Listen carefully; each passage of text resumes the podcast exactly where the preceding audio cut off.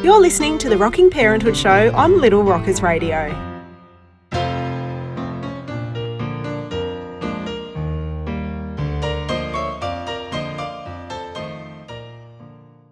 Today we're looking at baby led weaning. What is it? How do we know when our baby is ready? And why is it important? To find out these things, we are talking to Amalie from Kangatraining and Little Bites Nutrition. Hi, Amalie, how are you? Hi, I'm good, thanks. Now, can we start off with a simple question? What is baby led weaning? Yeah, absolutely. Um, so it's a way that you can introduce foods to your little one, um, and it's not to be confused with the um, introduction of finger foods um, once you've already started puree and stuff like that. So a lot of parents get confused because it does involve giving your little one solids. Um, but the difference between baby led weaning and other forms of um, giving them solids is you give a child solids from their very first food with baby led weaning. So um, it can be a bit of a scary concept for people who haven't heard about it before. Mm. And that was actually my initial reaction as well, to tell you the truth, because my children, uh, they're older now and it's not something I did or had even heard about, um, I think, at the time. So, w- what is the common concern for parents? The fact that it is whole food, and how do you get around that? Yeah, absolutely. So, um, a little bit about baby led weaning was actually the outcome of um, some research that they did in the UK and the name is Gill Rapley. So she developed the concept back in the early 2000s. So I think it was around 2003, one or 2003 that it came about. Uh, and they looked at kind of why we feed children the way we do um, and what kind of nutrients they need. And they were trying to look at um, whether um, our traditional way of pureeing foods was the best way that you can introduce um, solids to a child. And they, they looked at really, you know, we, when we feed children food before six months, they have a curved spine, so um, it has it literally has to be pureed if you're going to feed a child that can't sit up straight and hold their head straight. Mm. Um, but then we looked at um, the fact that children that start at four months with puree um, progress through to lumps, and then they get onto finger foods by about six months. So we started questioning if you're starting a child at six months, do you actually need to puree their food? Is there a, a need to do that? Um, and the answer they come up with is no, you don't actually have to, to puree their food. There's no reason why you're not really teaching them anything. The whole reason why you work back up through lumps is because you've got to teach them to manage um, lumpy foods because you've just taught them to swallow food. So when you when you introduce solids to a child at six months, they typically won't um, you know, bite off a big bit and chew it up and swallow it because they don't really know what food is yet. They kind of spend a lot of time sucking it and using building their oral skills around moving it around their mouth before they even swallow it. So mm. it's a bit anticlimactic for a lot of parents. Yeah, because the worry is um, the worry is there. So you mentioned a few there, uh, but what are some of the key indicators that your baby is ready? Yep. So a lot of the indicators are the same no matter how you're going to feed your little one. So with with children, you want them to be at or around six months old. So that recommendation changed many many years ago for all children. Um, no matter how you're going to feed them, you want them to be at or around six months old. Um, we know that the enzyme that children need to break down proteins doesn't develop until somewhere between four and six months. Um, and you want to make sure that they've got that enzyme before you start feeding them the foods from a um, kind of a health perspective. Um, so the safest way is to wait till they're at or around six months. Mm-hmm. Um, you want their tongue thrust reflex to have disappeared, so that little instinct that they've got to push foods or push anything that's thicker than you know milk forwards out of the mouth. Um, so you want that to have disappeared, um, and that happens somewhere between four and six months. Um, and the way parents can test for that is they can just put their finger down on the bottom lip of their little one and just check whether the tongue moves forward or not. Um, and a sure bet is if you're trying to put food in their mouth and, you know, if you puree food, giving them puree food and they're spitting it out, that's a, um, a good bet that it's still there. Um, you want children to be able to, to grasp food, so reach for it and pick it up and bring it to their mouth themselves. So you never want to be holding food up. If you're doing baby led weaning, you don't want to be holding it for them to bite or um, you want them to be able to do it themselves. Um, you want them to be beginning to make chewing movements. A lot of parents mistake this for their child being hungry um, wow. say, oh, my child was so hungry, I had to give them food. They're just mimicking you, so they're watching. Like everything, they learn to you know, they learn to get up and, and crawl and walk and they learn to talk from us. So they also learn to eat by watching us. So if they see us chewing, um, you want them to be sitting with little to no support. So in some circles where they talk about baby led weaning, they'll say they have to be able to sit completely independently. Um, that's not entirely correct. You want a child to be able to sit with little to no support and have a, a straight spine. Um, and that's from a safety perspective. So if you know if you've got a child who's at or around six months old, they're showing all the other readiness signs. Um, if they're in their high chair and you pop a little towel around their sides just to give them a little bit more support, but they've got a really straight spine and that kind of spine up near the top of their neck where their head is is nice and straight then um, that meets that requirement because it's a safety thing. You want them, if they're going to be eating solid foods, to have a straight pathway down to their stomach and not to be slouched um, or reclined at all. So mm-hmm. really a mm-hmm. safe thing. Um, so a lot of those readiness signs are still the same readiness signs that you would be looking for in a child that was you were going to do puree food with as well. Yeah. So for someone who's listening, their baby is at or around six months, so they're looking at introducing um, solids or, or starting to feed. There's baby led weaning, which they may not have um, thought of before, and which is I guess enticing because they don't have to puree the food. And the other option, which they would be well aware of, is pureed food what do they do? Do they do a combination, or why would you choose baby led weaning over pureed food? Look, and I, as a nutritionist, um, I would say it's not important to choose baby led weaning for baby led weaning's sake. It's important to choose what suits your family. Um, right. At the end of the day, all children end up in the same place by around 10 to 12 months old. Mm. Um, there's a few benefits to every method, um, and you've really got to look at what suits your family. So, um, for for parents who choose baby led weaning, a lot of us do it because um, it's easy. It fits in with our lifestyle a lot better.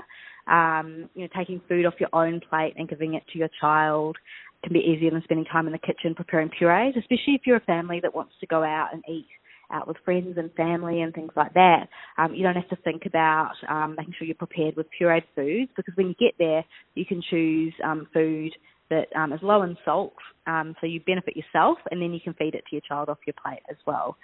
A lot of parents think that you know um, baby led weaning, um, they worry about gagging and choking and stuff like that, but all of the peer-reviewed research shows that the um, choking risk is the same no matter how you start your child on foods. Right. Um, so whether you do pureed foods or whether you do um, baby led weanings or solids from the start, the choking risk is exactly the same. And I guess coming back to some of those benefits of why you would choose it, the positives would be we know that it decreases the um, the chance of a child overeating if they're in control of their food.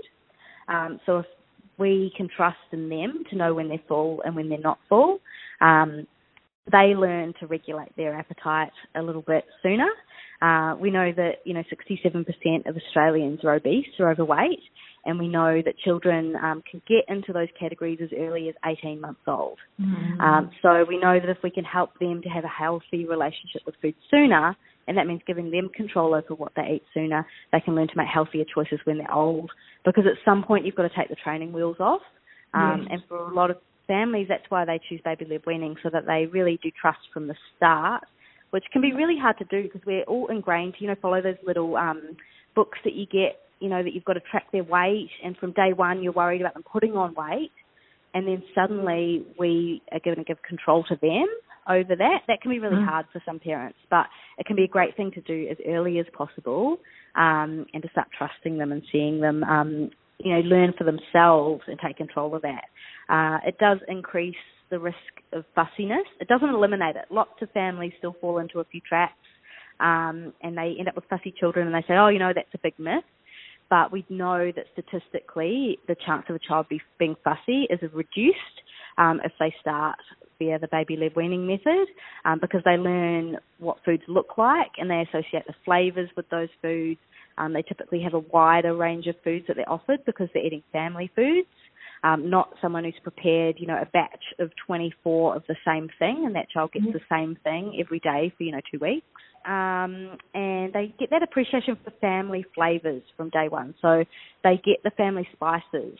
You know, you're not ending up. I remember when my mum was, um, you know, mothering me, and when we had tacos, she used to have to cook a spicy meat mix and then a non-spicy one for us because we just didn't want spice um, because we'd never been raised with that. That's so true. And you do do that. The food is blander. So I did that with my kids, obviously. And then they were fussy until they were a little bit older and developed a little bit more because I kept it bland. And when I introduced solids, they still ate well, but it certainly um, didn't have the extra flavours and they didn't like the extra flavours until they were, you know, like nine years old. Yeah, yeah. And I think we need to remember that when we're pregnant, they're exposed to all of those flavors mm-hmm. to a mm-hmm. certain extent. And then if, if you know, if we um, breastfeed, they're also exposed to those flavors through the breast milk. So they're not a stranger to them. Um, it just seems to be when we introduce foods, if we don't continue to give them to them, they lose that taste for those flavors. So it's harder to reintroduce them. Whereas if you continue on just offering, you know, spicy foods or herbed foods and things like that, they, they continue to have that flavour for them because they already kind of know what it is. Yeah, okay. So for someone who is looking at introducing baby led weaning, what are some things they need to be mindful of? Yeah, absolutely. Um, so we know that um, a child that ha- is um, exposed to foods through baby led weaning tends to have a higher iron intake because they're eating foods, well balanced foods off the family plate. Um, but we do know that kids that are um, eating family foods are exposed to higher levels of salt. So salt's probably one of the few things that I'm really um, serious about when it comes to kids. Uh, they they get all of their salt intake from milk, and so they don't need additional salt. Um, and it puts extra pressure on their kidneys. Um, it makes them excrete. You know, when they've got a lot of salt in their kidneys, they um, need to excrete it. We do that in our urine. Um, it can put pressure on the kidneys, but it also can make kids dehydrated, trying to get get rid of it as well. Um, and we know that because um, family foods are just a little bit higher in salt, uh, even you know when we don't um, add it, uh, we do know that kids who do baby weaning are a little do get a little bit more. So we do need to be conscious of that. Things like um, Vegemite, you know, toast, stuff like that are, are really high in salt. Um, so just being a little bit more conscious of that. And it can be a great time to make a change as a family. If you don't have the healthiest um, you know family foods already, it can be a time when a lot of families actually um, have a bit of a reality check with what they're ingesting as a family and make a choice to change that too. So it can be yeah. a good thing for the whole family. Yeah, of course. So for people who are, are wanting to find out more, where can they go? Yeah, absolutely. I run um, some intro to solid sessions. So I run them um, as a public event that people can book into, or I go out and I can be booked by mothers group there's a few other community organisations that, that run similar type sessions. So having a look online in your local area can be really good. There's also a Baby Led Weaning Australia Facebook group. Um, I'm one of the administrators for that. We've got almost 20,000 members in there. Oh, wow. Um, yep. Yeah, it's a great place if you've got a few family members who um, kind of question what you're doing because it is a really new, relatively new way of feeding your child. Um, it can be great to like, you know, add in your mother-in-law, your grandma, your husband so they can see what it's all about and become, you know, familiar with it and see there are a huge number of people doing it. It's mixed whether it gets talked about. It was talked about when I went to my maternal health service um, sessions, and my maternal health nurse talked about it and recommended it to me. But I know some councils don't. It really recommend, you know, as with everything in the, that kind of forum, it really depends on that person's value system um, and what they kind of as a collective in that community have decided is important for the mum to hear and not. And if you haven't been exposed to it, it can be really hard to get your head around. Um, there's a baby led weaning book by Gill Rapley, who was instrumental in developing the approach, which is a great, it's kind of um, what a lot of everything's been based around. I mean, take it with a grain of salt. Um, I should, that's a bit of a pun, isn't it? Um, she, there's a few, you know, read the book. It's got some great lessons in there, but then, you know, take what you need from the book and then apply it to your own life. Um, mm. And then I'm always available for private consults. Okay, and what's your website? Um, so my website, um, my kind of parent company, because I deal with adults as well, is uh, Lifespan Nutrition. So it's www.lifespannutrition.com.au.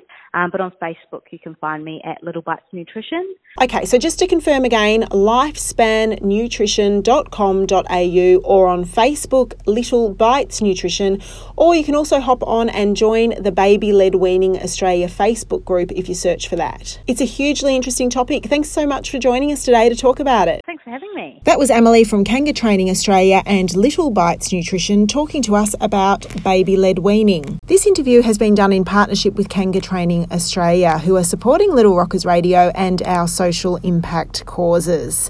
Little Rockers Radio is an online radio station for children from birth to six. We play songs, nursery rhymes, story time, yoga, meditation, and more through the day, and lullabies right through the night. We're a social enterprise with 70% of our station profits from our partners going back to charity. We also run super cool fundraising campaigns like the Little Rockers Red Nose Disco and help to raise funds for our charity partners. To date, over $120,000 has been raised in support. Our vision every child safe, healthy, and happy. You can find out more at littlerockersradio.com.au or download any of our apps. We're available on Android, iOS, on iHeartRadio, TuneIn Radio, and any way that you can listen to internet radio. Thanks for listening.